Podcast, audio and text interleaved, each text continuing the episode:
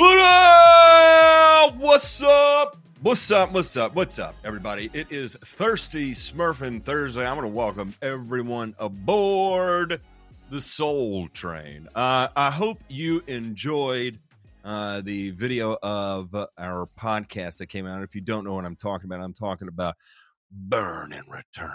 Uh, if you've never listened to Burn and Return, that Mm-hmm. on you, my friend, and that is an absolute problem. It's on all your favorite podcast apps. In fact, we put our Thirsty Thursdays on our podcast apps too. And uh, so that way, while you're out grinding in your day job, you can throw us in the earbuds while you're mowing lawns, pulling soil samples, uh, sending emails to customers, processing invoices, spraying yards, uh, kissing babies, and all the other fun stuff that you do while you're out in the world. Uh, that's that's why we do that. Anyway, uh, we mentioned another uh, YouTuber by name in the title. It was said, uh, what, what was the title? Uh, Ron Henry. That claim is not on the label. I think it was, and uh, it was it was controversial.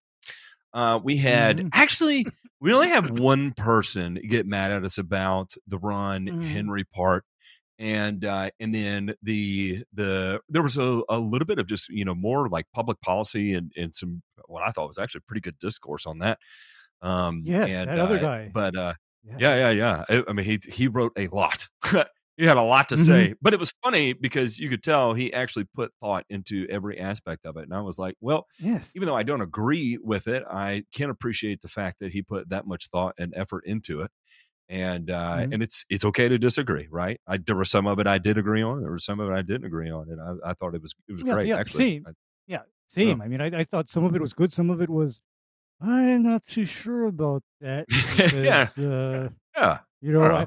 I, I, I mean, because, it, but then you see, in the end, he did agree that, you know, what has to happen is a reasonable answer and sure, a compromise that there's not going to be winners and losers.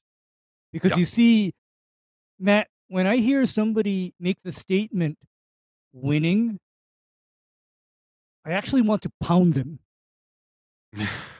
You know, you know, when somebody makes that statement winning, I want to pound them out because that mentality does not help help solve problems. That makes things worse.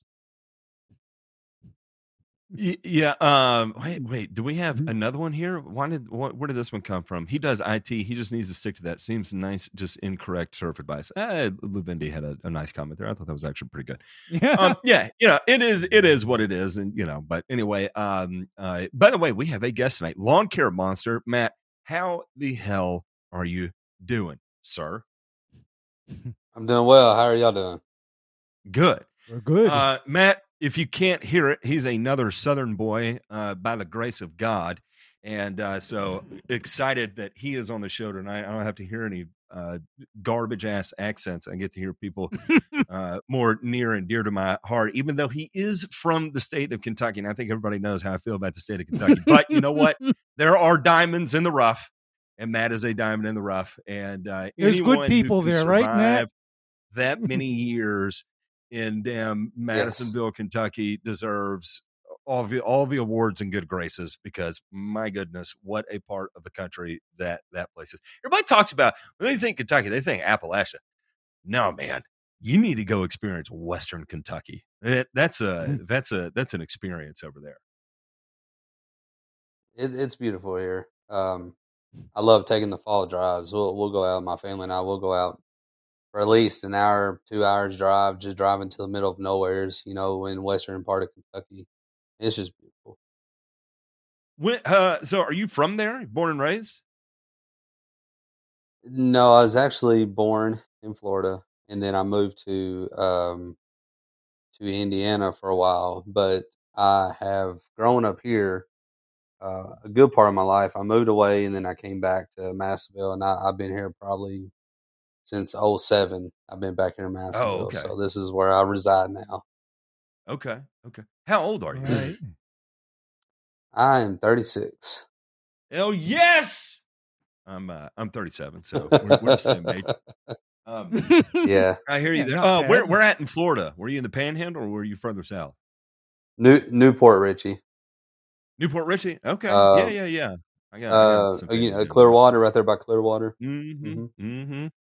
Yeah. Yeah. So I, I didn't get my- I didn't get mom's experience all of it because I had left um, a little Yeah, bit. I probably left before I was like, Okay. Okay.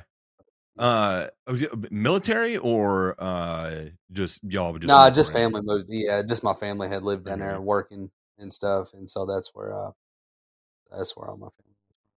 was. When did you get into lawn care?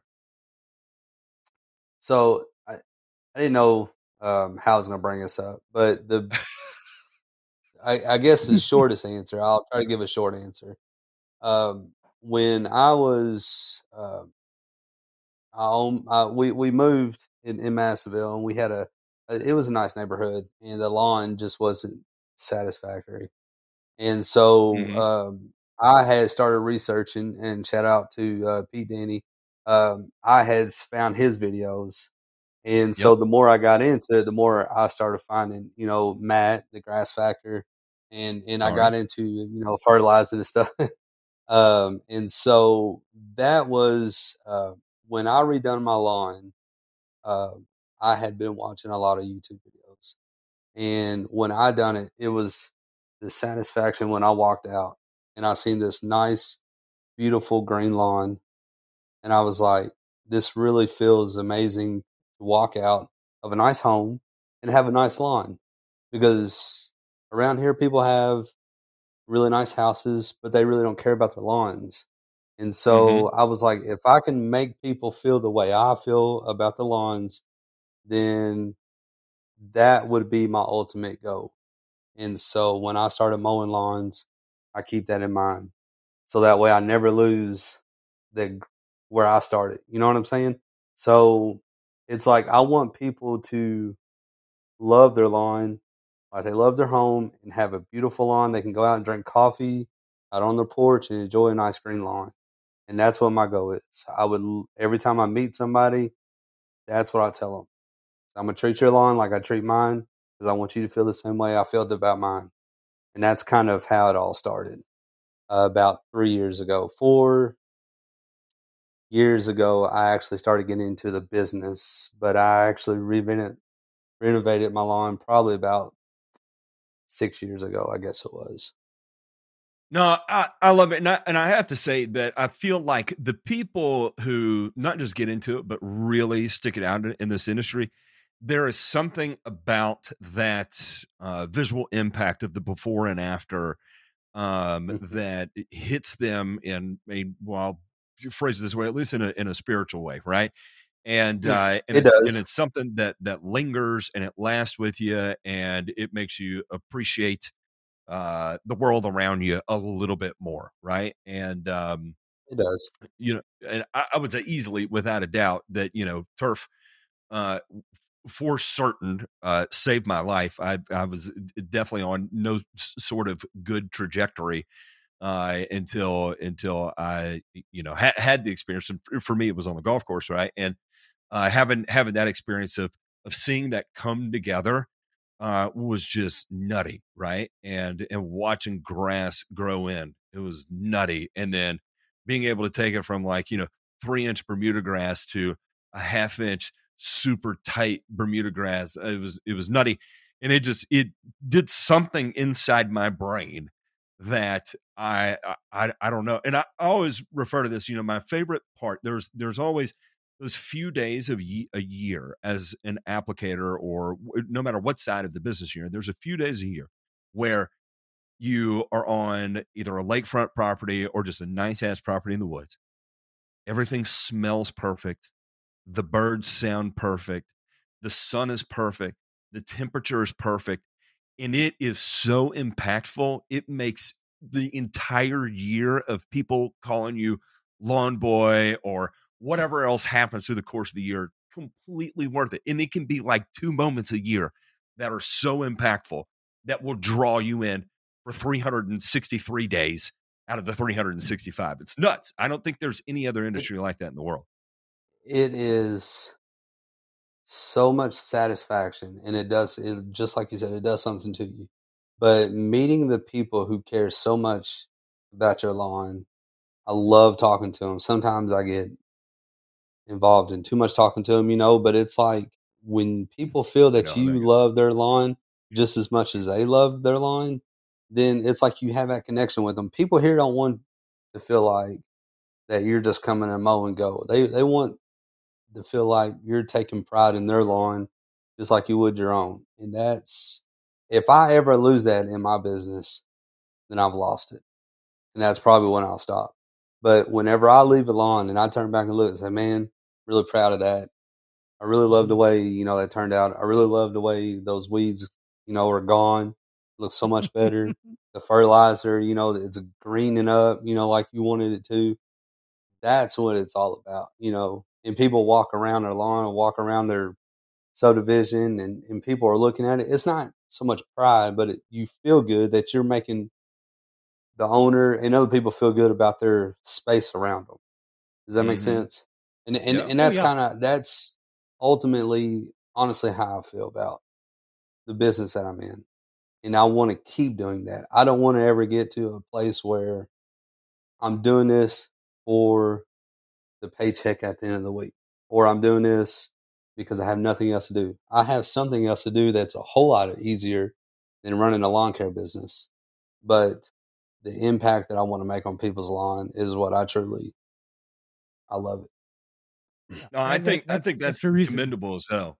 Go ahead, Ray. That's- that's- I didn't mean to cut you off. No, that is that is a reason. That is a reason for uh, for doing this because uh, yeah, I mean, for me, it is something different when you can look back and you can say, okay, I did this. You know, I did this. It looks good, and it's also a special feeling when you look around in that neighborhood and what you did stands out. It looks different and in a good way.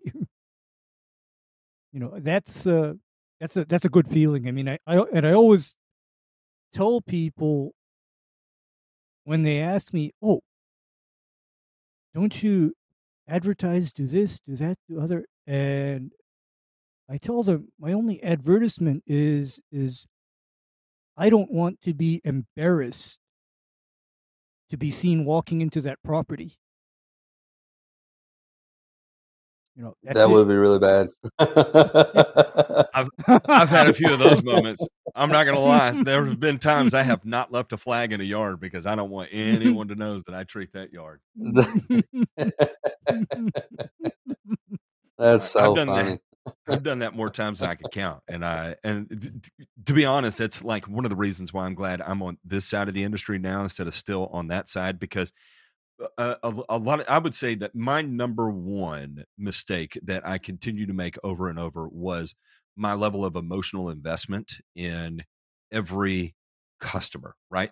Not only would I be emotionally invested into the customer, but also the property itself, right? And I kind of treated them as one and the Mhm. same. And uh, and so uh, I would I would end up getting myself in. I would make bad business decisions based off emotions uh, too Mhm. frequently. Um, and and Mhm. it's like okay, if I could could I have continued to grow my business in that path? Yes, I could have, but it just would have been more and more painful as it went on, right? Because at some point you have to detach emotionally, and then you as you get bigger, then you have to detach even more emotionally, and then as you get bigger, you have to detach even more emotionally, right? And then the further that I detached emotionally, um, you know, it, it began. It just, you know, I it wasn't enjoyable anymore, right? And uh, and I'm I'm lucky now that on this side, I still get that fulfillment because I get to work with the people that, um, you know, I, I- I get to work more on the creative side of things, right? And not uh, not so much just uh, being deeply, intimately uh personal with with people on their own homes you know and i think i think there is something that emotional connection comes that when you're visiting people on their home on their driveway around their cars Mhm. with keys to their gates and everything else that that you have with you you know i mean it's it's, it's not it's different right and it is there's a, a completely different connection there and uh and so it gets you know it gets touchy sometimes and so anyway um that as a as a struggle of mine uh i'm i'm glad i don't have to deal with that anymore because it's it's so much easier to uh, not be so emotionally invested with uh, every customer on a deeply personal level, like in their home kind of thing, right? None of my customers right. that I have right now, I have have I ever been in their home or at their home. I don't even know what their house looks like, and I'm thankful for that because it would change it would change the name of the game, right? You know. so, uh, Matt, you're on here, uh, and we were talking about a little bit in the show that uh, one of the things you were interested in doing was doing like an all-in-one type of package. Uh, but I wanted to uh, I wanted to open open it up to you. You wanted to come on. Is there uh, what what are some highlights of some things you want to cover tonight that we can help you with? Lisa, well, yeah, for for sure. I'll I'll go over a couple things um, that that I kind of have written down. My my program um, needs to be tightened up a little bit, and and I'm here to take some criticism on you know the products I use. Um, one of them, uh, you know, I asked a question the other day about Q4. Um, I'm definitely getting ready to that now. Uh, I probably yeah. won't be using that no more after what you said the other night about it. So, uh, but but mm-hmm. basically, the the the main things uh, I have one Bermuda uh-huh. Mm-hmm. um, that I would like to go over more in depth because it's a it's a lot different than it is than taking care of a fescue lawn. Um, mm-hmm. And so so the main, eh, maybe if we go over that one at the end of the, you know, talking about the fescue lawns, that would be great. Or if you want to hit that one first, you got any uh, preference? Up to you. Yeah, I mean, you. yeah, you know, we'll we'll we'll do we'll do the Bermuda one second because uh, we're actually okay. teed up with the fescue. Um, mm. so all right, okay. how many how many so, rounds do you do on fescue? So I started with seven. Seems to be more comfortable for me and and okay. I have I have it down here, um, and I got some prizes and stuff I use. I, I just didn't know what you was getting into or what you wanted. we can get into whatever. But basically, but basically, what I wanted uh, to tell you was uh, I go off. I start off with Stonewall, mm-hmm. um, and we'll start there. Um, mm-hmm. Some people say don't split it. Some people do. I've always split mine, and I've got pretty good results with Stonewall. Some people say split it um, or use a full rate of that and then go in with dimension. Yeah, don't do that. Um, no, don't do that. Um, don't. I, have heard that. So I've stuck with Stonewall with the fertilizer mix, and mm-hmm. so so granular. Um, granular, correct. Okay. It's great. Uh, it's, it's actually Stonewall zero, uh, forty three percent plus fertilizer. Uh-huh. If that helps you out. Um, yep and and yep. and I moved all my products from um, SiteOne to Advanced Turf Solution. That's where I get all my stuff at now. Okay. Um, uh, what my, fertilizer my analysis do you have on that on that uh, uh, prodiamine? What say does it, it typically come? Does it come on like a a fourteen oh four and eleven oh six? Uh, in 07? I do not have it. If you give me a minute, I can pull it up, but I do not have it in front of me at the moment. Yeah, yeah. If you don't mind, go ahead. Go ahead and pull that up. Um, okay. And I'll, I'll just I'll talk while you pull that up. So um, there's a, a couple things, right? I think uh, n- number one is that yes, 100% uh, split apps, in my opinion, makes the most sense. And the reason why is that if you make any mistake in your first application, chances are your second application, you're going to be able to cover that up. Um, so that kind of redundancy helps. Uh, the other thing, too, is extending that duration of control uh, because prodiamine followed by prodiamine has uh, a compounding complementary effect. Um, and then, but, but, and I want to, I want to make this extremely clear. Prodiamine followed by dimension offers you nothing additional. Um, the only thing that you would get additional out of dimension would be if you applied single use max rate and sprayed it as a liquid. Uh, dimension does not couple on top of prodiamine. It is not going to make prodiamine last any shorter. And then if you start doing a max rate of prodiamine followed by a max rate of dimension, then that would effectively be running like 2x the rate uh, max rate of of prodiamine because even though they're the same mode of action, the two different AIs do not compound each other. They do not complement each other. So they're not adding to, uh, but you're just getting the full effect of one followed by the full effect of the other. Uh, and think about that. It's the same mode of action, right? And so effectively, you would be doubling up on a single use max rate. Uh, and that is going to end up creating problems for you at some point. You may get away with it for a period of time, but at some point when the conditions are are there and happening, uh, it will create a problem for you. Don't don't do that. Where I like to use dimension is if I pick up a customer in round two or round three, and it is my first application on the lawn, then I will spray single use max rate dimension because of its potential, if sprayed with a surfactant, to catch early stage crap. It's not the best at it, but it can potentially help. And I think you would see if you ran a full rate of prodiamine in round two or round three versus a full rate of dimension round two or round three, you would notice significantly better control of crabgrass with a single max rate of dimension rather than a single max rate of prodiamine. Okay. And again, I want to make this clear. If anybody is trying to sell you that it makes sense to go prodiamine followed by dimension, don't, you do not have to do that. You would have to do that. Uh, prodiamine plus quinclorac would be cheaper than a full rated dimension, though. Uh, I have I have no idea off the top of my head. At some point, I've done that math.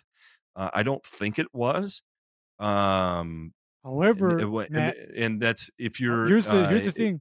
you may be here's the looking at brand doing- name dimension. But here's the thing about doing quinclorac plus a prodiamine app. I consider that app actually to be the more sure thing in cases where you know you're late on your pre and just to make double damn sure, it would even be worth it for me to add mesotrione or tenacity to that app if I knew I was definitely late. However, you know, going back to what Matt said, you can only count on dimension or dithiopyr on crabgrass that is still at the two to four leaf stage. After that, you're kind of too late. So, I guess the the precaution is to be very careful about somebody trying to sell you dimension because I agree dimension does have its uses, but then I believe it has been vastly oversold. Yeah, so uh, this is I- a relatively recent price list, and I'm I'm seeing uh, be just under two hundred dollars a gallon for uh, dithiopyr. What is what is the full rate? Uh, do you know that off the top of your head? Um, is that two pints an acre? A quart quart per acre Yeah. of So a a quart per acre. Uh, so that would be uh, let's see, two hundred divided by $50. fifty four. dollars. Yeah, fifty dollars an acre. So yeah, that's that's definitely cheaper than uh, prodiamine plus quinclorac.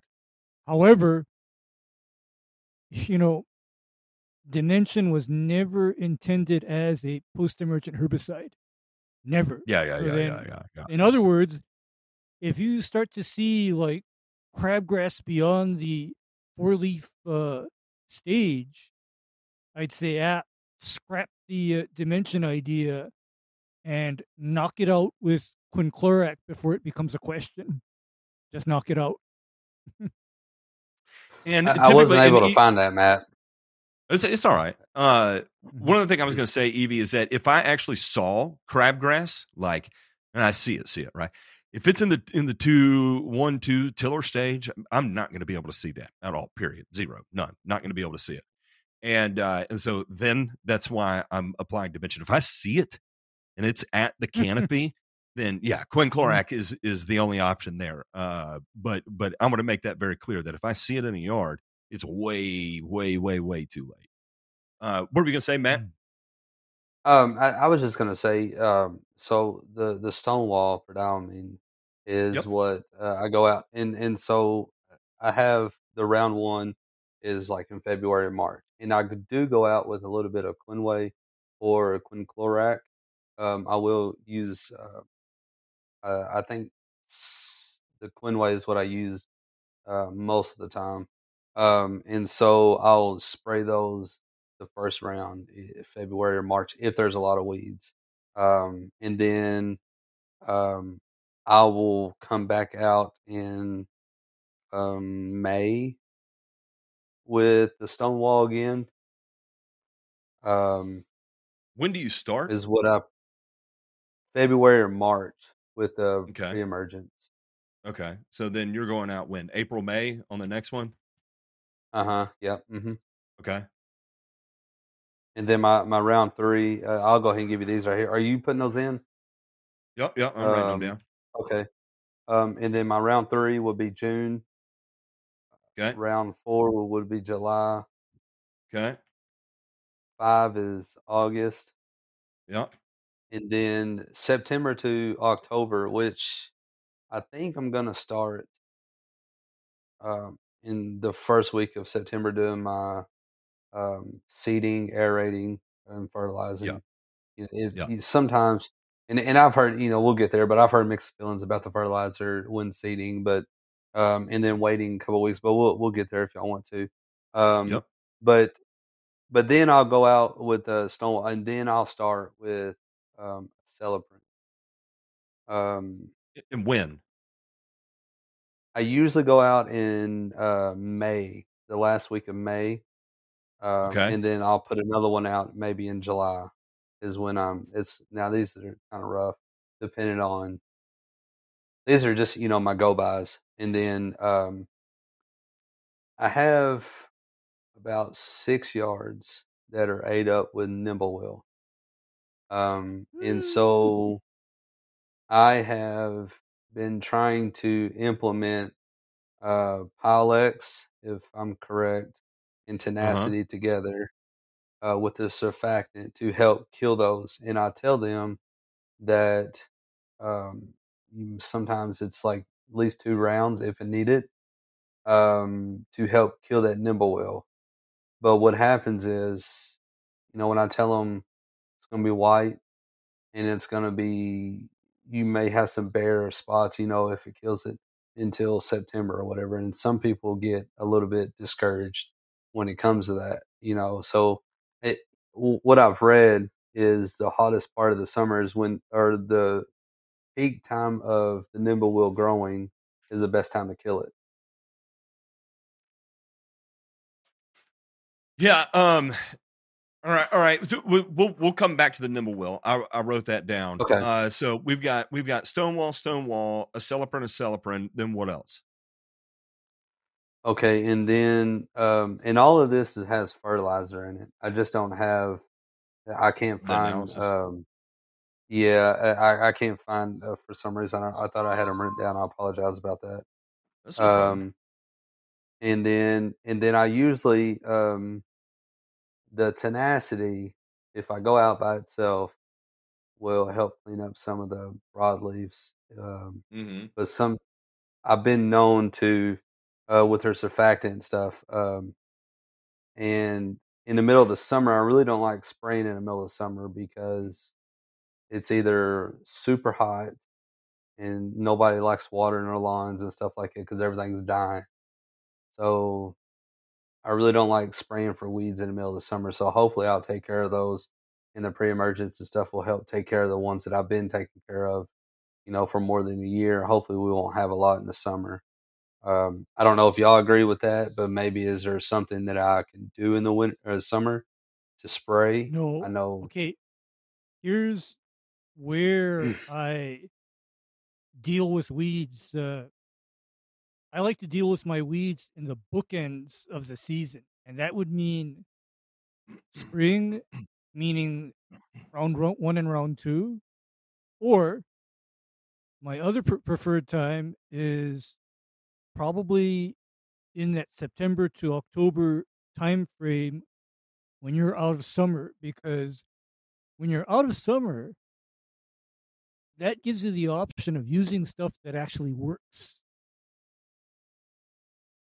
I'm I'm a bit more aggressive than that, and uh, and we'll we'll get into that. Um, so in in uh, what do you do in August? Uh, in August is um, I have a slow release. I don't have it on here, but it, I try to uh, find a slow release fertilizer, Uh-huh. pretty slow to put down in the summertime.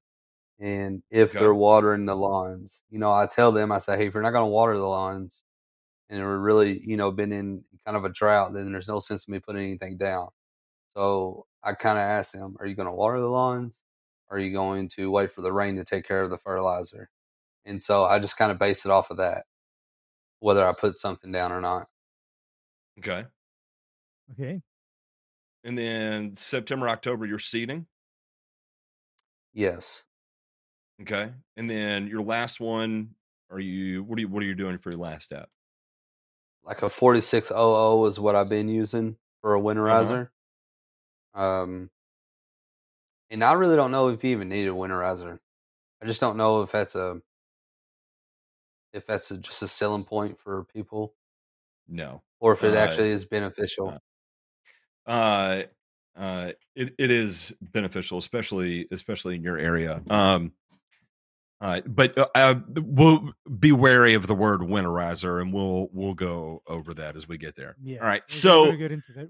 when Yeah, we'll we'll start with round one and round two here, right? Prodiamine, uh, Quinway. Uh, I don't I don't like Quinway either. Um, I if you if you where I would use something like Quinway, uh, which by the way is is going to be a um, uh, it's it's it's just quinclorac, right? Uh, that's a it's a it's a generic form of of quinclorac.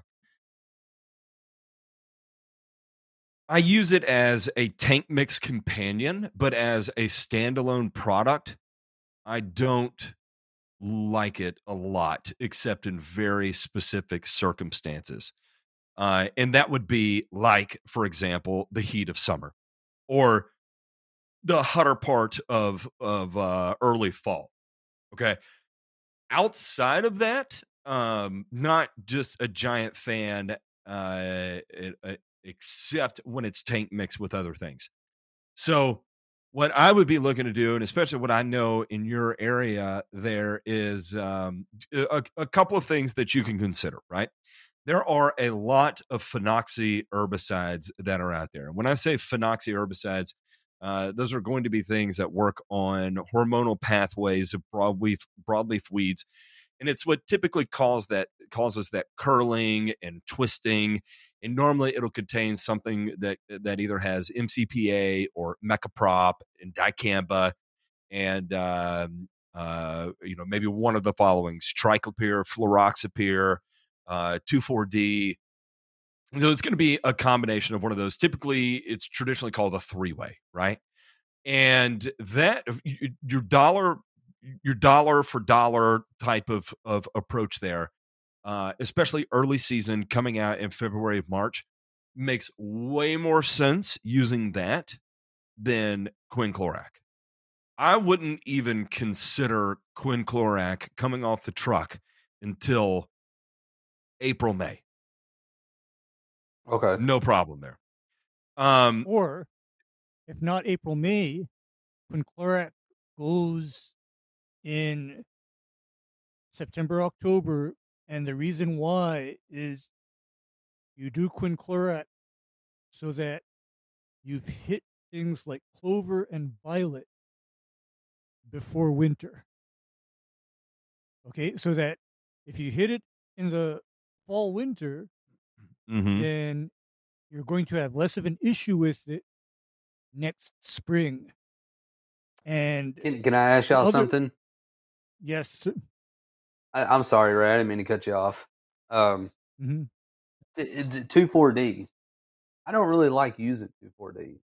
You don't have to. Um, you don't have to Is- because and- what I'm going to tell what I'm going to tell you is normally unless I have a reason to do it, my preferred broadleaf herbicide to be paired with your quinclorac application is actually triclopyr.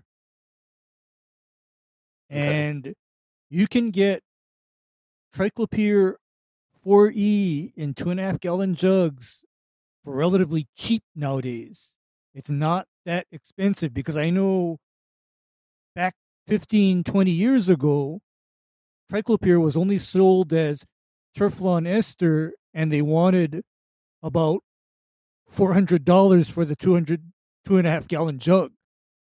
But nowadays you can get triclopyr in a two and a half gallon jug for half that. And your use rate on that triclopyr is as low as 16 ounces per acre. And it oh, pairs wow. very nicely with, you know, and it pairs very nicely with your quinclorac. It's a very nice combination. And that I've seen pick up the majority of your problem weeds.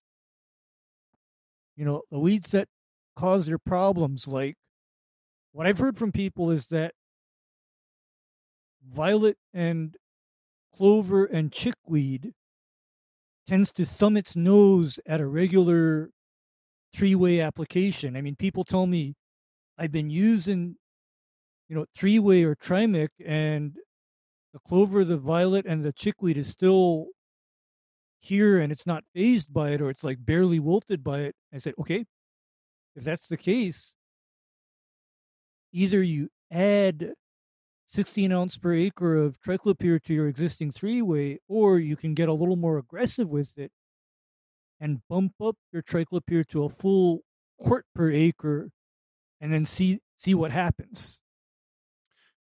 Yep. So, um, can you can you remind me again what all is in the, the three way real quick?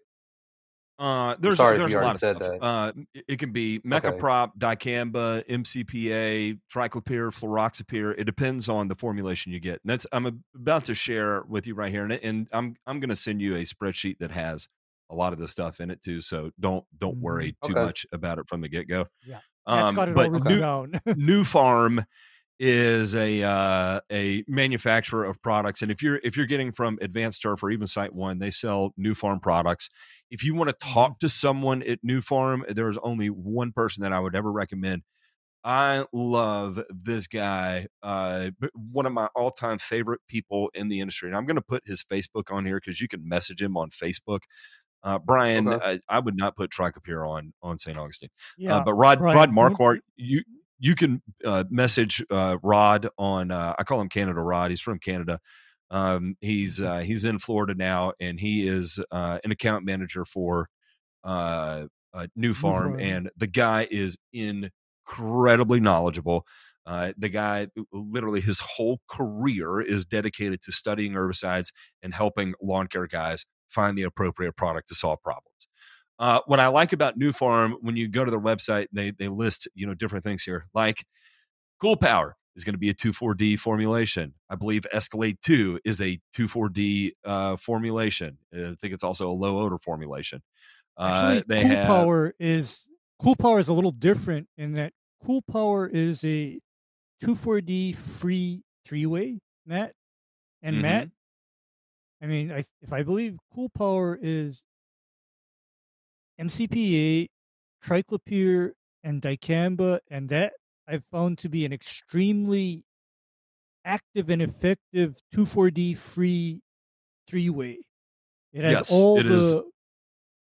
all the power of 2,4-D without the 2,4-D, and the use rates on that cool power are very economical because you're talking about only what quart per acre on that stuff too. It's not Yep. a lot. Yep. Um, another one is uh, is horsepower. Uh, horsepower is a, a, a little bit hotter. It's MCPA, triclopyr, and dicamba. Um, Mm. uh, it has a little bit higher uh, temperature restriction too, so you can uh, apply it when it is a little bit uh, warm outside. I, I, in fact, I think the temperature is up to ninety uh, degrees on okay, that you know one. the or- you know the horsepower, wow. Matt. uh-huh. Horsepower I, I have is essentially the, the same formulation as cool power, except horsepower is a non-volatile amine formulation, and apparently you can do that in summer if you have to. You can do Yep. horsepower. I would save cool power though for spring and fall applications. I would definitely recommend cool power for spring and, and fall, but then horsepower, if you had to do a weed cleanup in the summer, horsepower would be a definite option. And it would work. And I don't think that horsepower too is very expensive either, according to its use rate. It's rather economical. I mean, it's uh, Oh yeah, yeah. No, they're they're they're very affordable. Um, not that bad. Uh, another one is Change Up. Uh, Change Up is MCPA fluroxypyr and dicamba. Um, Mhm. Also has temperature restriction at 90 degrees Fahrenheit. Uh, it uh, it also has a, um, uh, a a label that allows it to be applied to St. Augustine as well too, but uh, much lower uh, temperature restriction there. But also 2,4-D free. So there's there's a lot of options. I'd say Nufarm is probably the most advanced of manufacturers right now uh, that are um, uh, non 2,4-D formulations. Uh, Hogan's Mhm. Hideout is asking, you know, why not 2,4-D? Uh, 2,4-D is without a doubt non-debatably linked to uh, cancer in dogs. Um, uh, it is, as far as as humans, I, that is that is not established. I do not. I have not seen any research that shows it is uh, cars, carcinogenity to uh, towards humans, uh, but towards dogs specifically, there is uh, Mhm. some data there. So I do not blame anyone for wanting to go to 2,4-D at all. But Nufarm is without a doubt the number one manufacturer in They're my opinion. Yeah, in uh, in in, you know, 2,4-D alternative formulations. and and you know Can I throw a wrinkle in this? Yep. Sure. So, um, a lot in in the summertime when nut sedge becomes an issue, and around here, Mhm. Madisonville, nut sedge, um, yellow and purple, and um, there's another one I'm thinking of all the time. head. I can't think of it. Um, Kyllinga. Is, but is Globe Kyllinga, Kyllinga Kyllinga, species? yes, Kyllinga. Yeah. Uh, people Uh-huh. around here think Kyllinga is like a grass. Mhm. uh, it's it's you know grass grows like this, and then Kyllinga grows like that, and they're like, look, you know, it's so it's. Um, I bought Celero to help uh, mitigate these issues, but here's the problem I've been having with this. Um, you, it's not a very good product mixed in with everything else. So No. I'm having a hard time finding a way to use Celero in a yard and still not charging the customer an arm and a leg for three different products in the summertime when I'm still trying to stick with a seven step program. Does that make sense? So Yeah. what All right. So I- All right, You- hang on. Let me let me stop you right there. This is where it's going to get extremely difficult, right? Because if you are dealing with a yard that has Mhm. that much pressure that warrants a blanket application for nut sedge, nut sedge control products, especially ones that are going to require control of an even more difficult to control carrot species like uh, Kyllinga, that is where you're getting into higher dollar materials, right? Uh, can you get away with sulfentrazone in that situation? Yeah, if it's not hot outside, or you get out there early, or it's not too dry, right? Uh, but if it is any of those things, especially when it gets dry, or you're you're in that cusp, right, where you've been getting a lot of rain, the grass is on point, and then you've got like two weeks ahead of you of no rain, and then you go make an application of sulfentrazone, and it tip burns the holy bejesus out of the entire yard, and then it gets no rain after that, and it takes Mhm. about a month for it to all grow back out and be cut off, and it makes you look really bad, right? So the mhm. um uh uh you know I, I like where you're thinking like well what what can i do and still get kyllinga celero would actually probably be a great a great product there right now this is where you have to have to keep in mind right to keep from from charging on that i don't see how that's possible now until that comes off patent right um when it when it comes off patent and we are still probably four or five years away till that comes off patent Mhm. uh, I don't think you're going to get away from it because at full rate, at 16 ounces an acre, I mean, you are spending a chunk of chip. What is that? 200 bucks an acre for the application, something like that. 200 It's- it's plus, a lot, 200 yeah. plus, 200 Yeah. plus, and Uh, This is like where- you can't you can't bake that can't- in. to the And- cost. I'm going to also tell you one more one more thing about doing nut sedge control and sedge control because I know Matt even did a a video on this and he kind of took uh, from my philosophy on nut sedge control in that when I have a lawn that has high nut sedge pressure, it is understood that I'm going to be doing something like the following sulfentrazone in spring before it gets hot. That goes into round one and round two and round three. Then, for the remaining sedge breakthrough, then I will look at targeted applications of Celero or Sedgehammer. But you have to, of course, know your lawns. And if you know they have a sedge issue, that's where I'm thinking this lawn gets broadcast sulfentrazone in the spring before it gets so hot that the sulfentrazone is going to fry the lawn.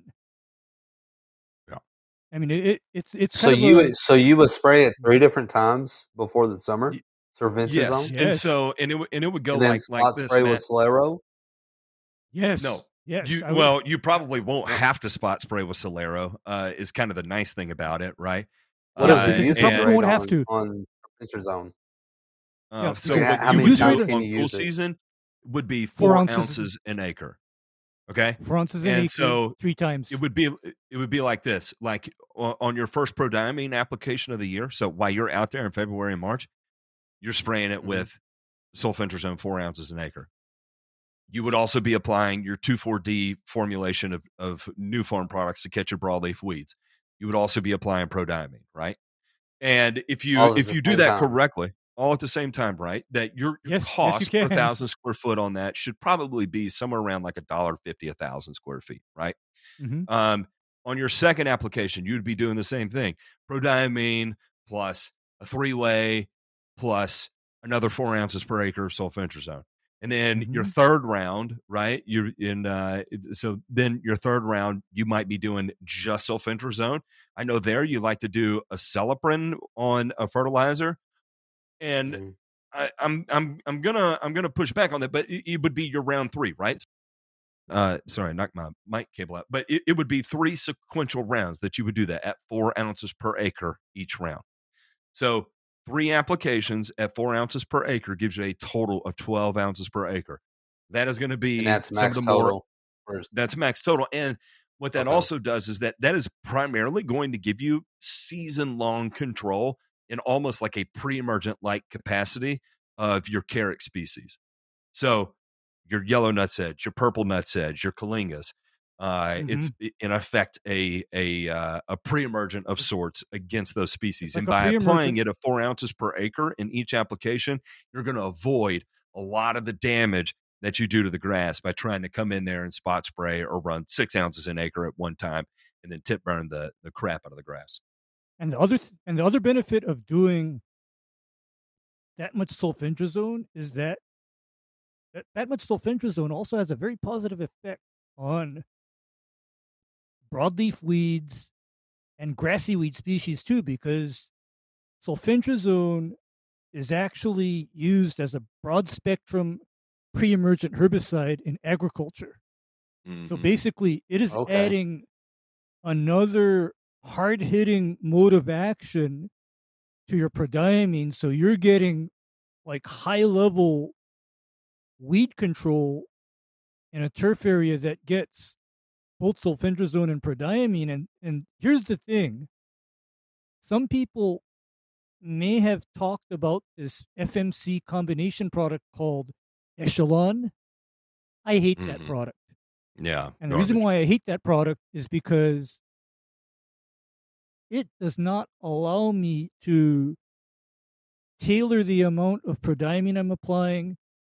And it also, if I'm not mistaken, applies an excessively hot rate of sulfentrazone when you're applying it at a at its label rate. I mean, that's my only bash on FMC is that their sulfentrazone combination products are kind of brutal because their sulfentrazone rate is way higher than what I like to see it at. Because for me, when I apply sulfentrazone, I'm keeping that at four ounces per acre. I'm not tempted to go to five ounces or six ounces because that is just it's not worth the damage that it leaves behind. When I can get the same results from doing four ounces and then coming back a month later and applying the next four. What? You know, All right. Let's let, let me ask you this. Why are you doing two rounds of acelepryn? Mm, No particular reason, but um, my my whole thought process was uh, I just split the full rate up and do it like I would Stonewall, and you get that same effect. Is that not the case? What are you trying to prevent? mm, Grubs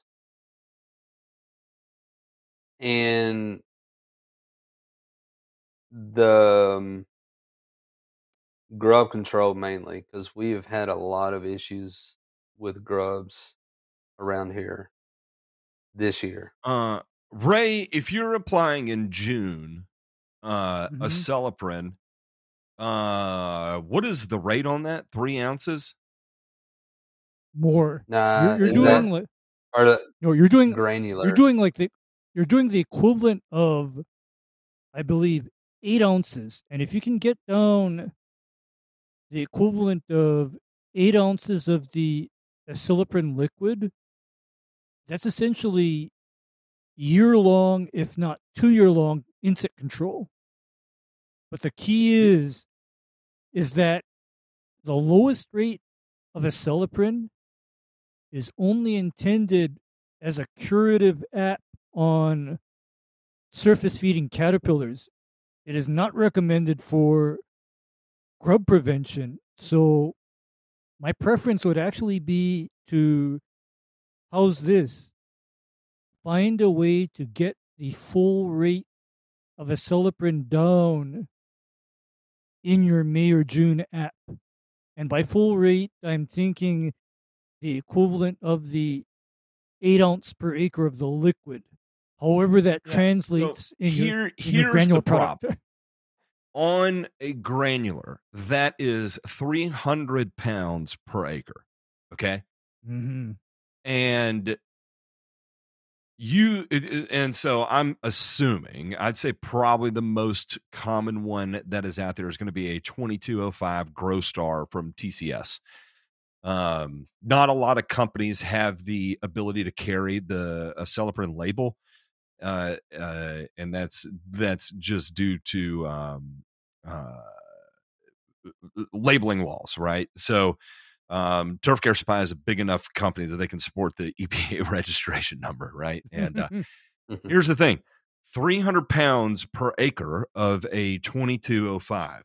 Okay, uh, that is so much nitrogen um, uh, 43.5. So that's a pound and a half of N in a single app. You're you're not you're not gonna turn out well doing that June on Tall Fescue in Kentucky. That's going to be terrible. And I, I think that's the gonna ask- reason why I split it up. I, I think that's the reason why I split it up when I first started talking about doing that because there was so much nitrogen from the beginning doing a full rate. And so splitting that up, it kind of uh, Okay. helped with so much nitrogen going into the summer. I'm going to also ask Is there a particular reason why a lot of these key applications that you do are tied to fertilizer? Because Yeah, I'm how do you apply material? So the so the reason why I have fertilizer in with the Celiprin and Stonewall is to essentially not have to do them separate. So Mm. it's Mm, you know I'm I'm because I run a permagreen, and so I haven't got skilled to doing spraying and fertilizer at the same time. So I try to knock them out, the fertilizer along with the pre-emergent, and then I come back and spray, or you know, something like that. So it's more of a I'm not as skilled, or it's less time consuming to do it that way. It's not a You particular man, reason you other got you got to learn how to spray and spread at the same time. You and if that's if that's one thing you do this year, you got you gotta you gotta do it. It is gonna open you up so much more. Number one, your prodiamine applications, eh, your first two applications of the year, you're gonna save a ton of money. Uh, number two, the results you're gonna get out of spraying uh, prodiamine and blanket spraying your weed control in those first two apps is going to be monumentally different than what you've experienced today. So you're going to save money and you're going to you're going to have better results. Uh So you would recommend the the liquid prodiamine versus yeah. the granular? Absolutely. Oh yeah. Absolutely. I mean, you know, you know, you I know, I have me, spread I don't know probably 3000 pallets of granular prodiamine over the year and I've probably sprayed 3000 gallons of liquid prodiamine and if I had to choose I would never spread a bag of granular prodiamine again because the results of comparing the two are not even effing close to one to one. Not even close. okay, I'm Hmm, going to tell okay. you that as far as these, you know, chemical, you know, herbicide and, and insecticide type applications, I have never ever looked for granules or fertilizer with pre-emergent, for example. I've always, I've always just sprayed it. I've always just sprayed it because by spraying it, that puts control of the rate that I'm applying firmly in my hands. Okay. I have control because then I'm not tied to, okay, how much fertilizer do I have to spread in order to get an even app out? Oh, that's not not an issue because you just broadcast spray it at the rate that it needs to be applied at, and uh, you're not worried about granules anymore. You're not. I mean, it's just not a not a concern. Whereas with the granules, it turns into an issue of because these granules are of a certain size and the granules land so far apart, what does that do to my weed control efficacy, for example? So, hands down, if you can, eh, or or in others, my my my statement would be, is if you can find a formulation that can be mixed into a tank with water and sprayed out, that's the formulation that you use. Yeah. Okay, that's the So formulation used first choice.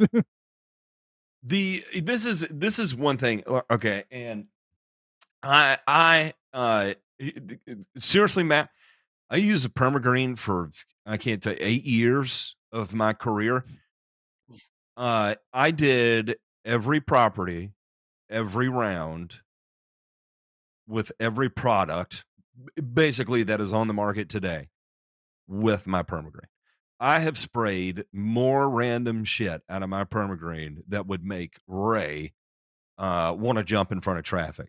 Uh, I've sprayed Carbaryl, I've sprayed Mancozeb, I've sprayed Daconil, uh, you you name it. I have put it through a permagreen, and people are going to breathe down your neck and laugh at you for doing it at a quart per thousand. But I promise you, in a lawn care capacity, if you're if you're trying to maintain, you know, uh, uh, uh, a thousandth of an inch bent grass, don't do it. If you're trying to maintain a thousandth of an inch uh, uh, Bermuda Bermuda greens, don't do it. In four inch fescue, you're going to get away with it just fine. Uh, somebody mentioned spraying water. What I like to do to to practice spraying with it is uh, when when I would train people, is I'd put blue dye in it, a real low rate of blue dye, and I would just spray over and over, over and over, so that way I could see where I was going. Right. And what I normally did was I would paint the inside and then do a trim pass. I've got a video on YouTube where I'm modifying my trim nozzle just to make it easier. I put it over my right tire uh, so that way I could see where my trim nozzle was spraying, and I would do my trim passes with that. Okay, and um, uh, it is it is going to be a total life changer for you because you can do two things at one time all year long. The the hardest thing with the permagreen, and, and I don't want to get too far off subject, but I, I love talking about the permagreen because it makes Ray cringe every time you mention the word. It'd be all right. um, but it, it's the hardest part about the permagreen is getting close to the edges of like the the landscaping without burning the, the bushes, the, the flowers, or whatnot so that's in there. you know there's a And trim the trim right? pass. Well, Mhm. e- well, even the trim passes sometimes don't even go as wide as the the tires, right? Yeah, because you got to tilt your your uh, nozzle more forward if it's not going as wide as the wheels. You have to lift it to make it point more forward.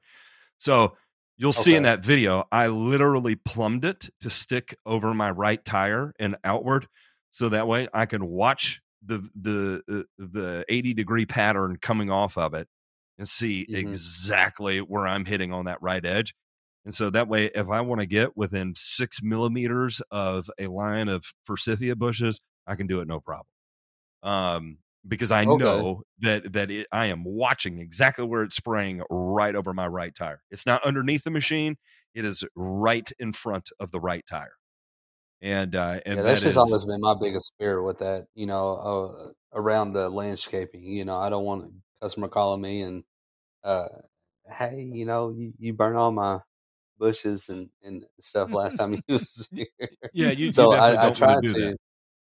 Yeah, so I, I really try to be careful when it comes to that. And so um to uh talk to to say what you were saying to see it, I will uh most of the time I will try to idle it so I can see where it's going. Uh, So I won't full trigger it. I will see Uh where it's going. That's the only way that I can see it is, Uh you know, doing a half throttle on it with it, you know, with the Y pattern. So I kind of narrow it down as I'm going with my hand because I kind of control it that way instead of using the trim pass. But if I can use the trim pass, I'd rather do that. That way I can Yes. see it, you know. So I'll have to watch that video that you're talking about. Yeah, and and and look, the only way you should run a permagreen because it's the way the pump is calibrated is full throttle, right? So if you're having to half hmm throttle it, you're going to get a wild variation on your spray pattern altogether. That yeah, it may be shrinking, but then even your droplets within the area that you're hitting are not going to be sufficient, and so it's going to create a lot of problems for you. So definitely, definitely don't do it that way uh, because that it's going to be inconsistent rate uh, of material that you're that you're even getting across the weeds that you're spraying there because you're not getting enough pressure to direct the spray um, at the at the appropriate amount. So your nozzle's going to be is it's not your nozzle is not uh, uh, uh, fit for that low of pressure that you're using. So you're you're not going to get correct Okay. output. Um, so what, what and what that would allow you to do is that number number one is on the prodiamine it's going to give you so much more flexibility on your rates right like where you are in madisonville a pound and a quarter of uh, a pound of ai of of prodiamine right? So say you're when you get it as a liquid you're probably going to get it as a as a, a, a water soluble powder or water dispersible powder powder. And uh and you know you- it- is in one pound of it it has 0.6 uh it's 65% active ingredient so 0.65 right? So if you hmm ran uh you, you know uh, uh three quarters of a pound of actual material followed by three quarters of a pound of actual material uh that is that's going to be a pound and a half total times 0.65 so that's roughly one pound of ai that's going to be going down in your area that's going to be sufficient, right? And that's Uh, going to that actually way be you're solid not tied. Yeah. You- You're not going to be tied to your rate of of granular, and and where that can be a problem is is that you know it may say, hey, for four month control, apply you know 200 pounds an acre or whatever. It's like okay, hmm but what rate is four months? It's Right. probably it's not going to say. It's just going to give you a time Yeah. there, right? Or you know, and and that's all going to vary based on what it is. Maybe you need only a half pound of nitrogen to go down then, but you're locked in at applying a pound and a quarter like you would be with your Acelepryn. And now you're like, oh man, I'm having to dump a lot of nitrogen right here in April and May. And I know I got brown patch season coming up in the in middle of May. Do I want to do that there? And and the biggest factor. Well, so too what what is- would you do with the fertilizer? Like instead, like now that you're getting rid of that variable, and we're just Mhm. strictly But you're going getting- with liquid, you know, what do you We'll do? go You, get- what I go ahead? get I'm So, sorry. AMS, get AMS, Yeah. get uh, or get straight 4600. You see, you know when you Liquid? not not Nope. you don't have to be liquid on that. You can be granular. You can be granular AMS and here's the thing. By doing that, you can then tailor your rates and tailor your timing so that you're applying your fertilizer when it would actually be most beneficial and cutting off your fertilizer when it would start to become harmful because you know i was not necessarily cringing about the permagreen thing. I was cringing more about putting down that much nitrogen in june. I was cringing about that more. Okay? I was cringe that that was giving me more of a more of a squeamish moment because I would be rather reluctant to be throwing down a lot of slow release nitrogen right before brown patch season in the transition zone. I'd be really reluctant. And by separating my fertilizer from my control products, I can then taper off my nitrogen by April and have that and have that tailing off and ending so that the turf grass is not over fertilized in June and July. Yeah. So, of the soil tests I've Mhm. seen in your area, typically you're going to be pH is going to be somewhere like 6.8 and up, right? So, really, you can. Yeah, I was- I actually had- Um, the the lowest the I had a bunch that I was gonna send J Pink, but um, I, I just didn't want to bore you because everything is almost the same. There was one that the the potassium level was pretty low, uh, and the magnesium was super high, but that was just one yard. But the lowest pH that I've got was out of the sandy um, area, like a sandstone um, yard.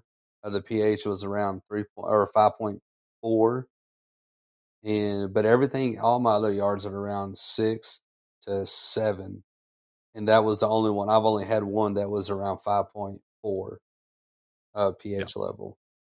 Yeah, so you you can you can get away with ammonium sulfate and uh or you know you find out what they've got on their cheap blends. Typically, like someone like ATS is going to have a fairly cheap floor stock of like a 1705 or a uh, a 2005, and that way you can apply it at three pounds per thousand, right? And you're only delivering 0.6 pounds of in in April May. And uh, because you've got uh, your Acelepryn application coming up, maybe you want to run you know, a, a, a 12012 or a, a 1200 or whatever else they've got cheap on the floor Mhm. because you've got an extremely expensive application of a Acelepryn coming down and you want to, you don't want to blow all your budget for the year on a single application, right? So uh, you can Right. pick, you can pick one, it's going to be cheaper to spray Acelepryn too than spread it. And then also, uh, you can you can use a cheap fertilizer because you don't need to get a ton of N down, right? A third of a pound, half of a pound in, and you're going to be okay, right? And because it's warm, you're not getting a ton of irrigation as it is. Uh, irrigation as it is, you're still getting rain then for sure. Where you are, you're going to be getting plenty of rain. Right. So, I mean, it, look for what they got. What what low analysis do you have that's cheap, right? And chances are they're going to have something that's like ten bucks a bag, ready to go for you. Maybe twelve bucks a bag. Like great. And uh, at three pounds per thousand, you know, I mean, you're spending a really, really low amount of money on your fertilizer, and uh, and and you know uh, that's going to soften that blow of your Acelepryn granular that's costing you 50 60 bucks a bag right? So hmm anyway i uh, that that would be the way i, I would go for sure um is is just uh, you're gonna you're gonna you're gonna have to spray it.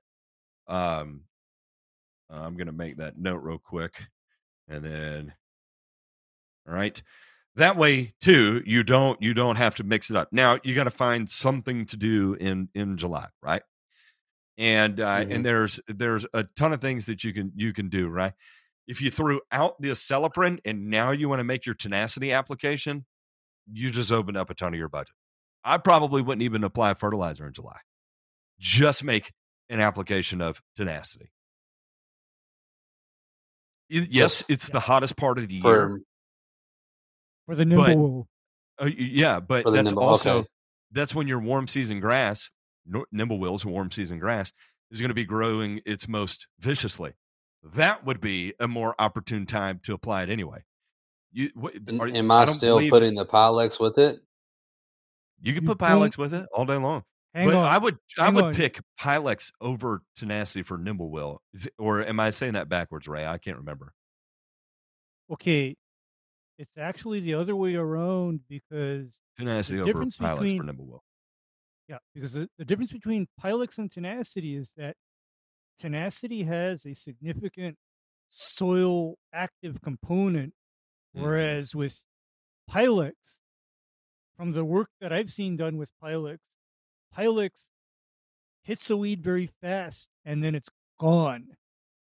At least at the rates that are la- labeled for turf grass use, whereas tenacity lingers, tenacity accumulates.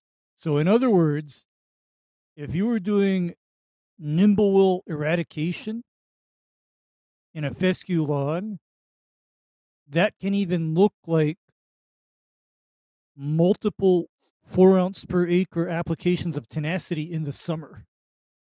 Multiple. Was it uh, not three one and rounds done. max, right? Three, Three rounds, rounds of max four tenacity. Three rounds at, at four ounces per per acre. And now, tenacity- um, the the Tenacity- hardest. Uh, another thing with the tenacity is Mm. we're only two months away from September, and I That's think okay. they say within two or one weeks intervals of each other with the tenacity. Mm-hmm. Is that going to affect Mhm. September? No, nope. And in fact, it's seed safe.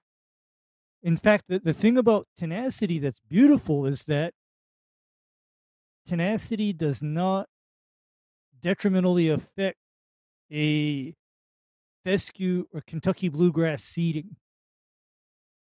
It is not At time of seeding, so- though, right? No, even before.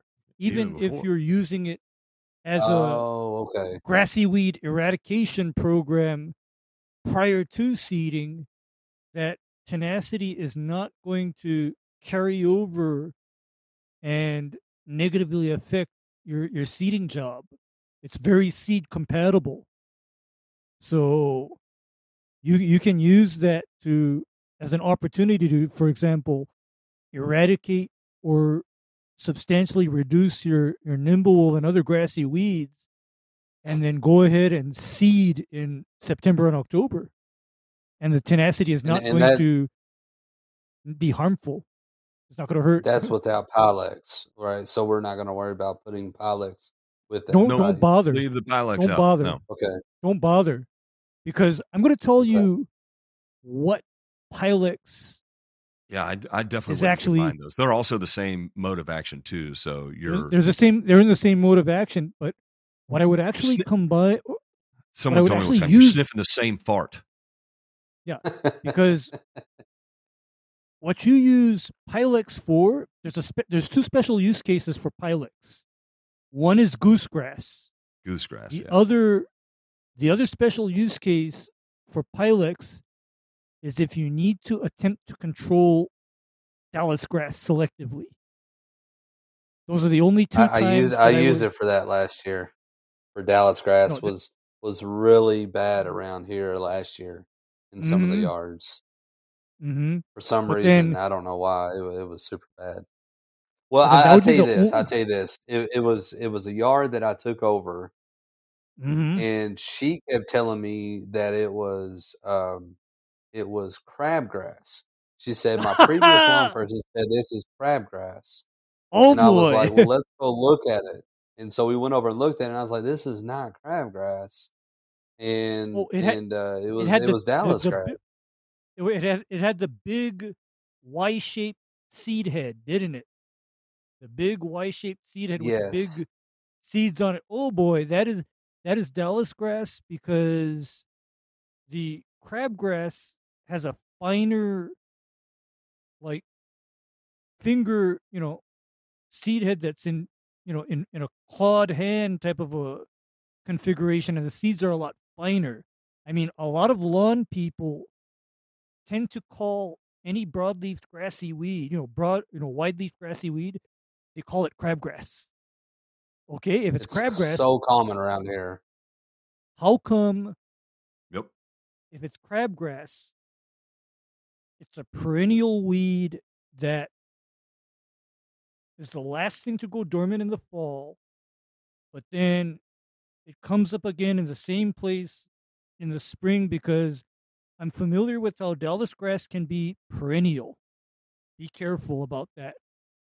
Oh yeah, D- Dallas grass is is definitely perennial in our area. It's it is oh, yeah. uh, it is terrible, and especially w- where where we are in what I would call like the the well, I say the mid south. I mean, really anywhere uh, uh southern Indiana and further south is and uh and that and that's probably going to go over to like East Texas uh or Mhm. Central Texas. If you're anywhere in that realm, uh you you are going to have i- literally entire lawns that are Dallas grass. Uh I challenge anyone in the north or west that wants to see Dallas grass come live where Matt and I live and you will see more Dallas grass in those days than you will probably in the in the rest of your life. Uh, it is hilarious how much Dallas grass is everywhere. It's comical even, uh, and uh, a lot of times is that it's actually uh, it's it's part of like right away mixtures and stuff, and so that's that's how that ends up happening and and showing up everywhere. But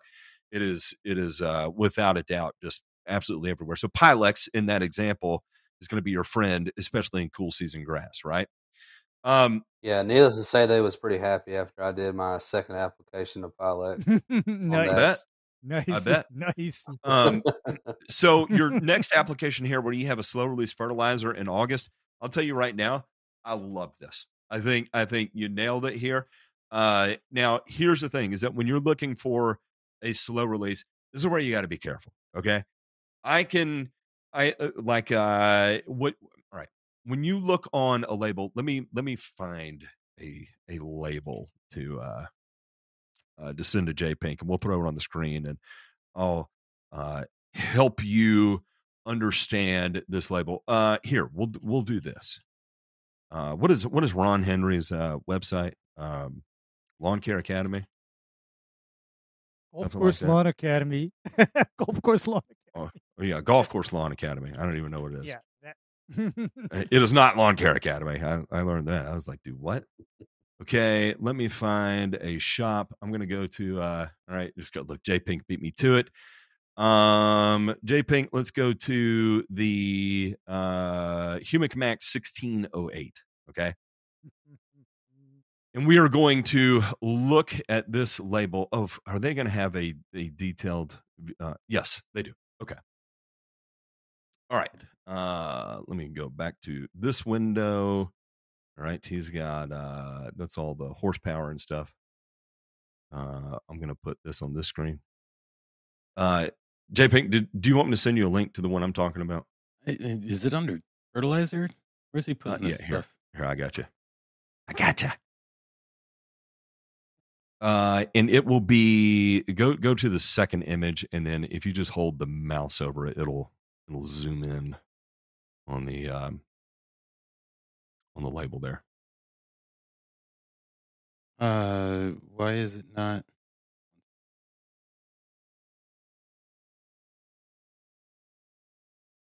Has it been drinking again?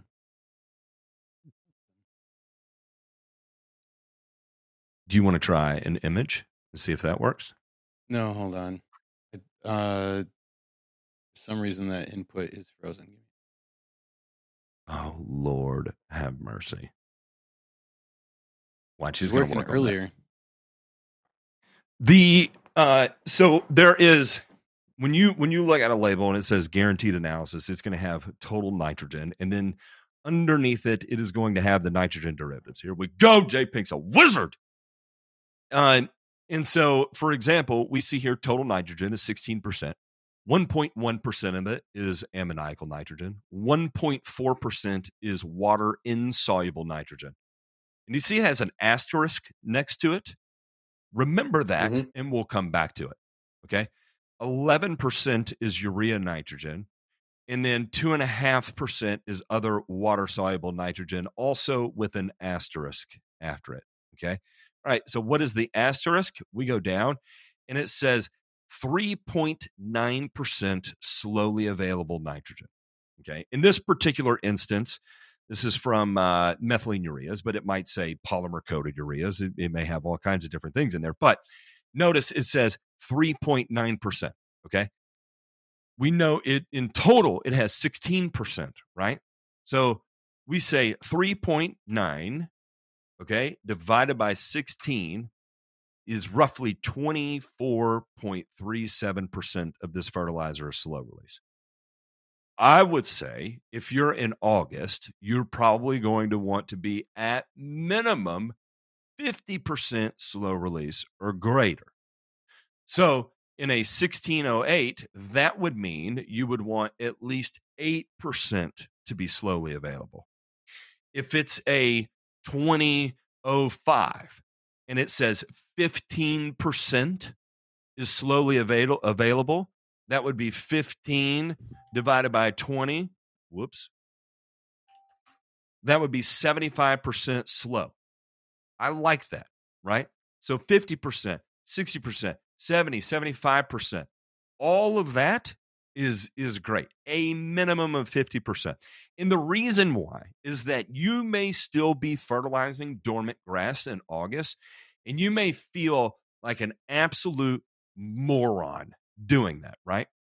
But here's the thing is that we know in August it is not going to be dormant much longer because that is when the weather shifts. Okay. So the the most the highest percentage of slow release that you can get down right Hell there, the better it is going to be. Um, and I would say that only choose 50% if it's irrigated, for example, right? Then you've got 50% of it that's quick, 50% that's slow. That means that 50% quick is going to give you a fast woof. If you have to let it There's sit there one wait for the rain, then perfect. So there are other products out there that are going to be 100% slow, right? And uh, and it may be made of uh, XCU, it might be duration. Is that is that Demay in here? Demay's in here. He's out there. By the way, Demay won an award tonight for being one of the most badass fucking professionals in uh, sports turf. By the way, and just real quick, I want to I want to make that known that Demay, who we have on this show, who's out of town right now because he just collected an award for being a top notch, top dog, baddest dude on the effing planet. And boy, Matt, you, you don't. Our, Get our that, boys unless- growing up on us. It is And you know what, and Matt- unreal, and you you love to see it. and You that is love why to see it. right now I am larping to me. All right, I'm larping right, RD right here. Congratulations, Demay and Field uh, Field Source. Uh, it is an absolute honor to have you on here uh, while you're out there doing the big boy things out in the real world. Uh, and for anybody that wants to comment on us and say uh, you should you should stop being uh, mean or whatever, guess what? Demay absolutely 100% earned his chops to say whatever he wants to say. Get That's it. fucked. Uh, yes, there it is. Thank you, J Pink. You nailed it. So, um, anyway, you want a minimum of 50%. And just like you told me, I would say realistically, probably looking at a 75% slow release, right? And uh, and so that is the way how to make the calculation on your own. So that way you can fact check whatever anyone tells you.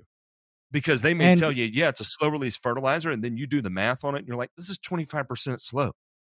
And here's the other here's the other indicator that you're dealing with a product that is mostly fast release. When I look at the price per pound or the price per thou- per thousand square foot, that's when I kind of have a clue because the products that are consisting of more delayed release nitrogen, those products tend to be more than say a immediate release or a product that is only 25% slow release because it costs money to have fertilizer either polymerized or coated versus Mhm.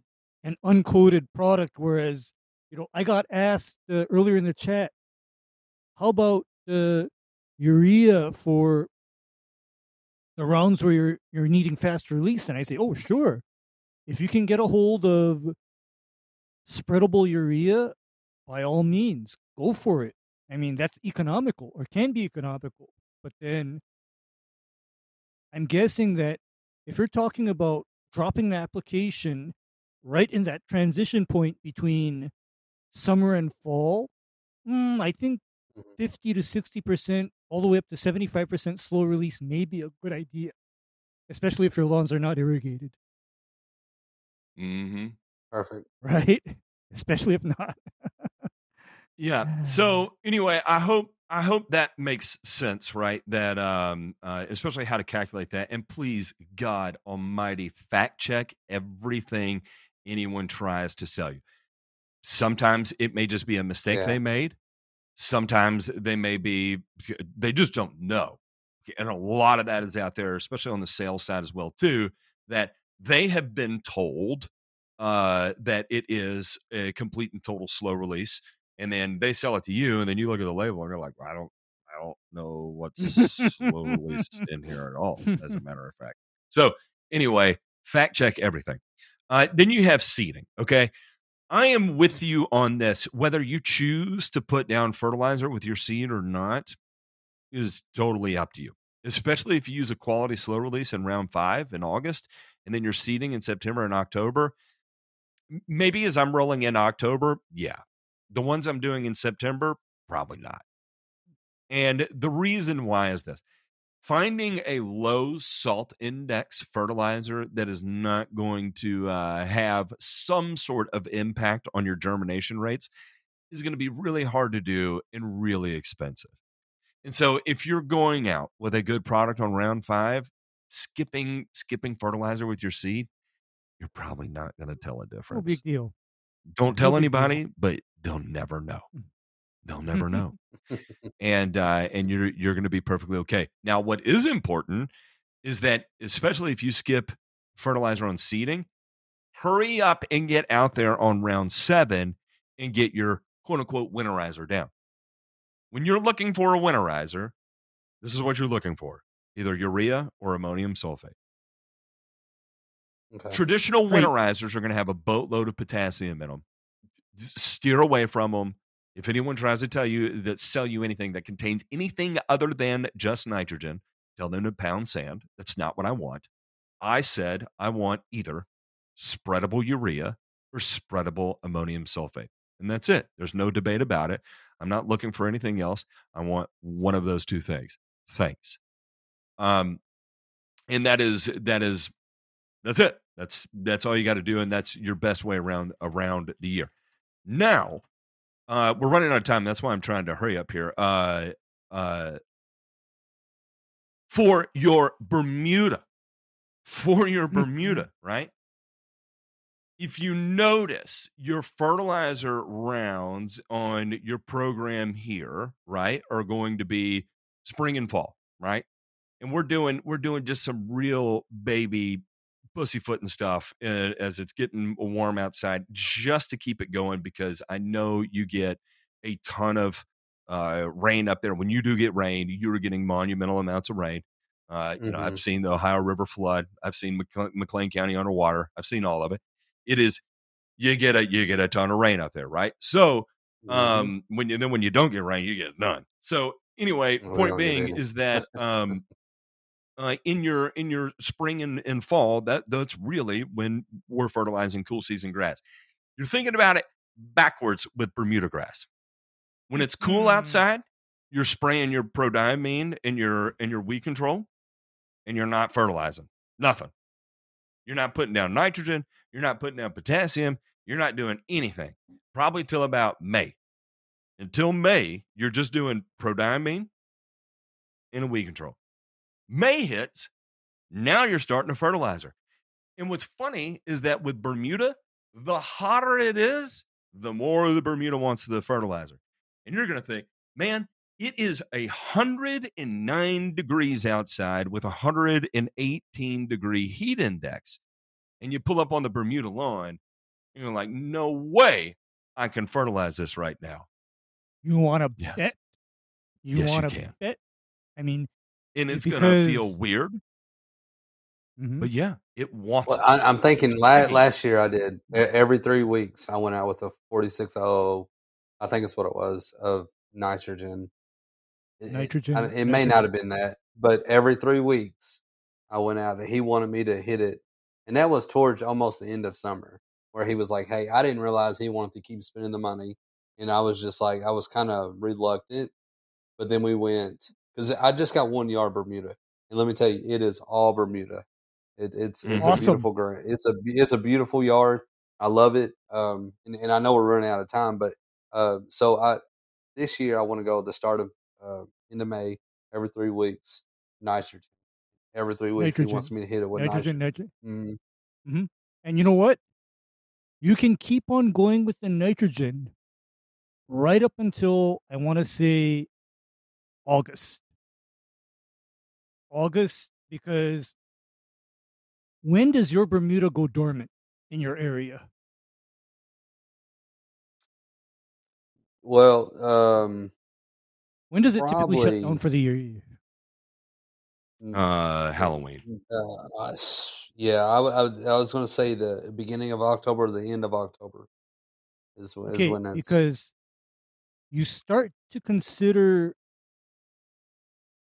backing off of your nitrogen in by September. You know, your last feedings should be done in September because by October and November, that's when you allow the Bermuda to go dormant for the winter. And conversely, uh, as it's going dormant for the winter is exactly when you should be applying its winter pre-emergence.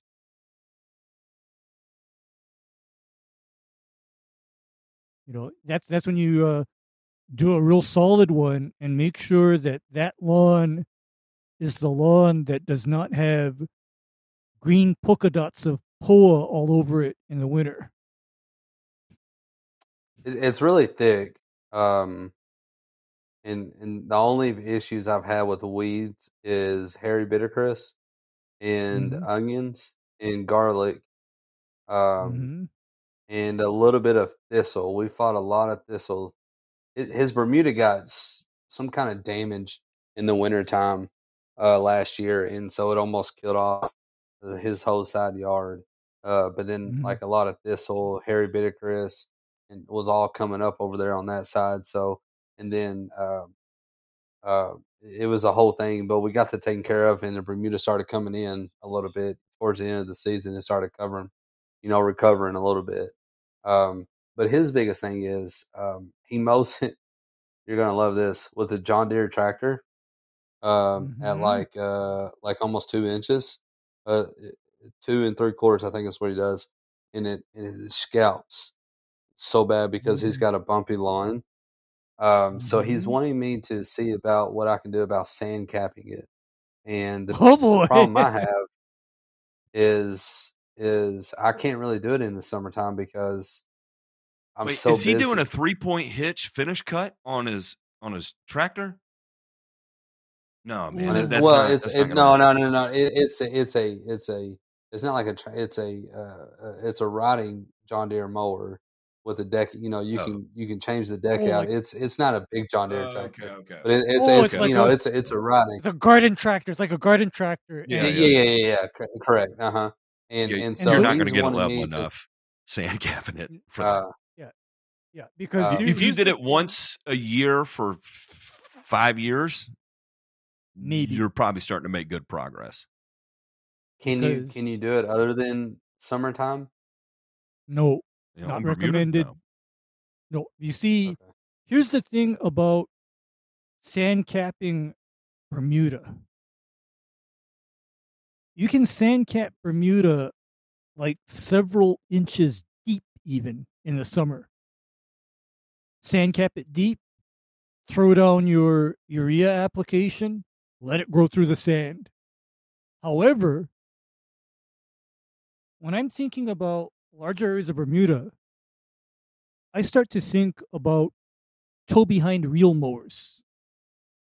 If somebody's got more than a half an acre of Bermuda and they're not at green golf green height, I'm thinking of a tow behind reel mower. And the reason why tow He behind he reel has a little less than an acre with two yards together, um, and that's and they're all Bermuda.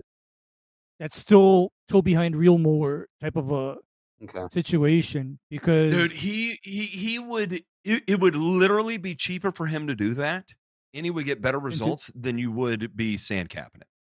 Yeah yeah he, would do better to get an appropriate mower rather than try to sand this because the deal was trying to use a rotary mower like that on Bermuda and do it at a low height is your turf area then has to be like countertop flat.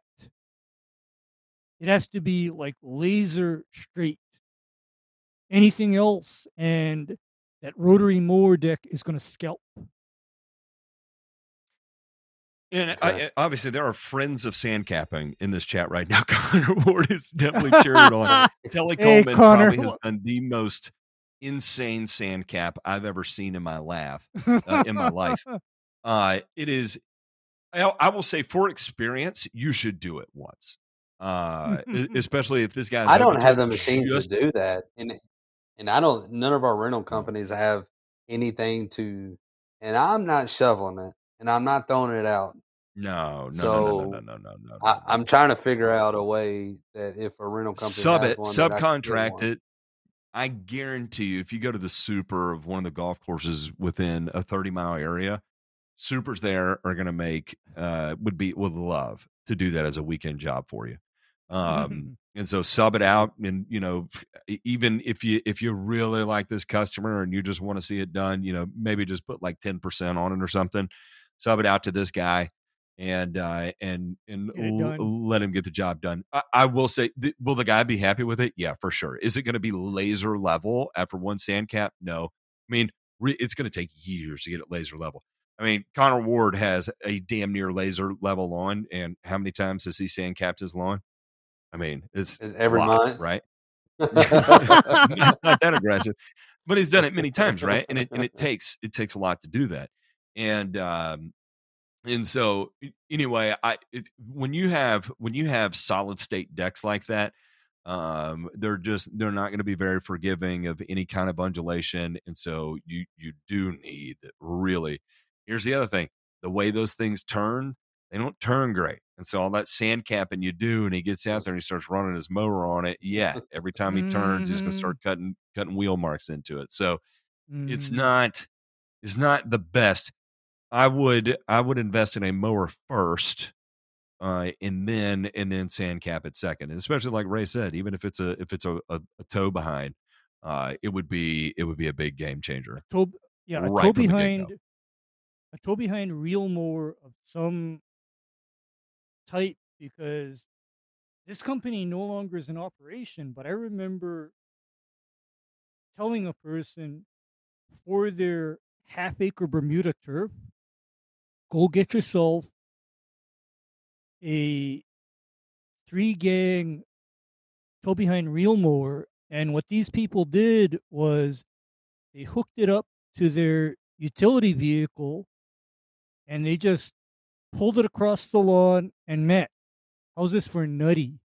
They were mowing that Bermuda at like five eighths of an inch. That's crazy. Common Bermuda. Of course, I had I had the fertilizer and weed control program on that on that turf area, but uh, they were mowing it anywhere from one to two times per week with a tow behind three three gang reel. And that lawn looked almost like fairway. So the customer was happy. All right. So, and the, here's the thing about that lawn that freaking lawn was so bumpy.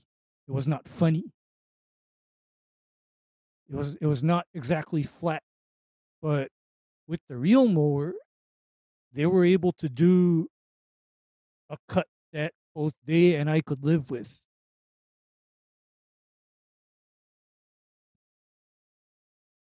Uh, uh, uh, okay, I was uh, typing that in there. Uh, okay, so uh, we're we are gonna have to wind this up, man. You're gonna have to come back on because uh, we need to add mosquitoes, fleas, and ticks, trees and shrubs, and uh, and maintenance, and and that way you can start narrowing down on a lot of this uh, to have an all-in-one inclusive program. Um, I am going to share this with you. Uh, so that way you can at least see the progress we have made on it. Uh, here, I'm gonna I'm gonna send this to J Pink, and then uh, J Pink can share that with him. And uh, Uh, and I think I think that makes enough sense at least to uh, to get you started in in some of the notes we've we've made. Uh, oh, I'm to make a note right here. Uh, for for my beds, I use um, I use uh, SureGuard, um, one ounce for a four gallon backpack sprayer, and um, um, glyphosate at um, four ounces, an ounce per gallon hmm for my flower beds. Yeah, that's, Uh, perfectly sh- fine. Yep. Yep. There's go- nothing about that that I would change at all. Uh, Yeah, that that's like a solid, uh, solid program. I mean, as far as uh, weed control, I mean, so I, I have n- nothing against that. And if it works, uh, Can bifenthrin doing go out with any of those uh, through all of my rounds anytime? okay, No. wait a minute. why? Okay, what? Why are you using bifenthrin for what? um, s uh, flea uh, ticks mainly and fleas uh, for not all of my lawns, but some of them that I already Okay, do weed I got- control and fertilizing. I gotta Yeah, tell so- you that Man, you got to get a skid sprayer if you want to do that. Because where and how you spray by bifenthrin for ticks and other you know pests is far different from how you spray by bifenthrin for like ants and armyworm in a lawn. It's way different because you know for things like ticks, cockroaches, and mosquitoes, Matt, that is where I use my engine drive backpack. I send it through that machine because 500 psi through an orchard gun. Yep. I have and, a Tomahawk and- backpack sprayer that's 5 Mhm. gallons, and I use bifenthrin in that to That, spray that works.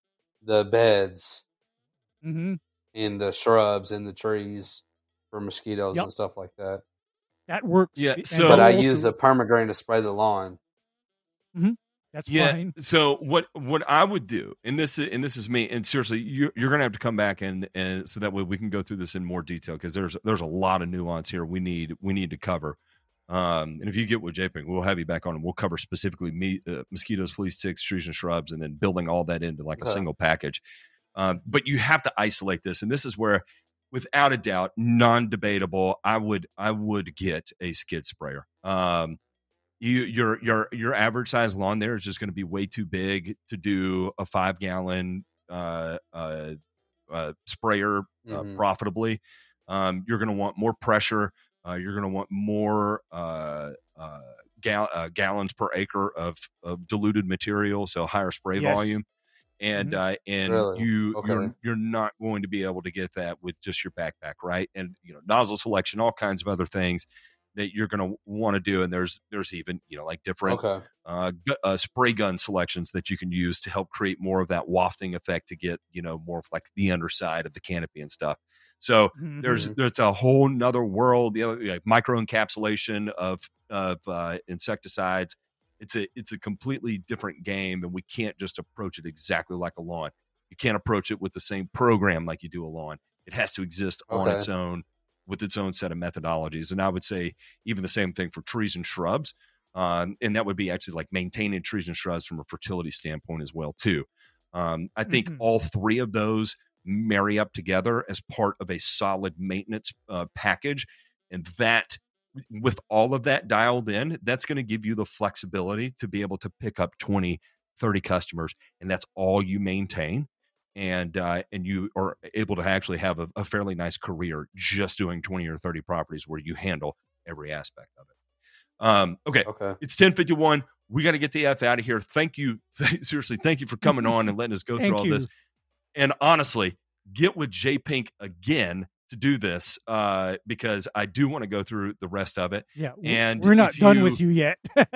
Yeah, not at all. And I want you to reach out to your suppliers, uh, get prices on all this material, and let us Okay. throw it in and uh, and start playing around with the actual uh, budgeting side of things.